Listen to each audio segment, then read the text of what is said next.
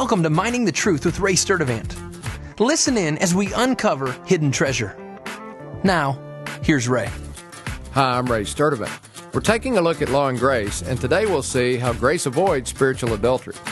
In the seventh chapter of Romans, Paul uses the analogy of marriage to explain what happened to us when we started to follow Jesus at salvation. Romans 7 1.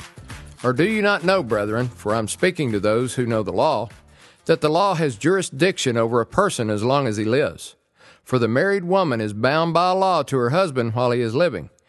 But if her husband dies, she is released from the law concerning the husband. So then, if while her husband is living she is joined to another man, she shall be called an adulteress. But if her husband dies, she is free from the law, so that she is not an adulteress, though she is joined to another man. Therefore, my brethren, you were also made to die to the law through the body of Christ, so that you may be joined to another, to him who was raised from the dead, in order that we might bear fruit for God.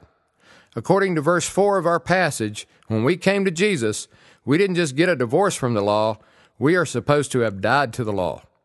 Dying to the law frees us to marry Jesus. We are now in relationship with Jesus, and going back to flirting and playing footsies with the law is tantamount to spiritual adultery.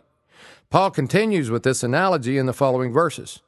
For while we were in the flesh, the sinful passions which were aroused by the law were at work in the members of our body to bear fruit for death.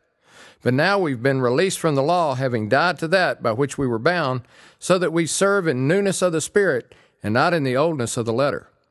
We were bound to the law like a wife to a husband, but the law wife has died, and we are free to be in a secure, permanent relationship with our new husband, Jesus. Cheating on a spouse is graphically described in verse 5 as sinful passions aroused by the law. In other words, our flesh will always be attracted to the law because our flesh sees in the law something that will gratify our flesh's desire to be righteous apart from admitting that we're in a hopeless state of sin. It takes grace to stay married to our spiritual husband and not let our minds wander into the illegitimate affair of our flesh to the law. Once again, I want to reiterate that there is nothing wrong with the law, but it was never designed to take the place of a personal relationship with the creator of the universe. He just had to put something in front of us that would drive us in desperation back to Him, and it is an affront to the blood of Jesus for us to use a tool meant to drive us to Him as a means to stay separated from Him. This is explained as we continue in context with our passage. Go back to Romans 7 7. What shall we say then? Is the law sin? May it never be. On the contrary, I would not have come to know sin except through the law. For I would not have known about coveting if the law had not said, You shall not covet. But when sin, taking opportunity through the commandment, produced in me coveting of every kind, for apart from the law, sin is dead. I was once alive apart from the law, but when the commandment came, sin became alive and I died.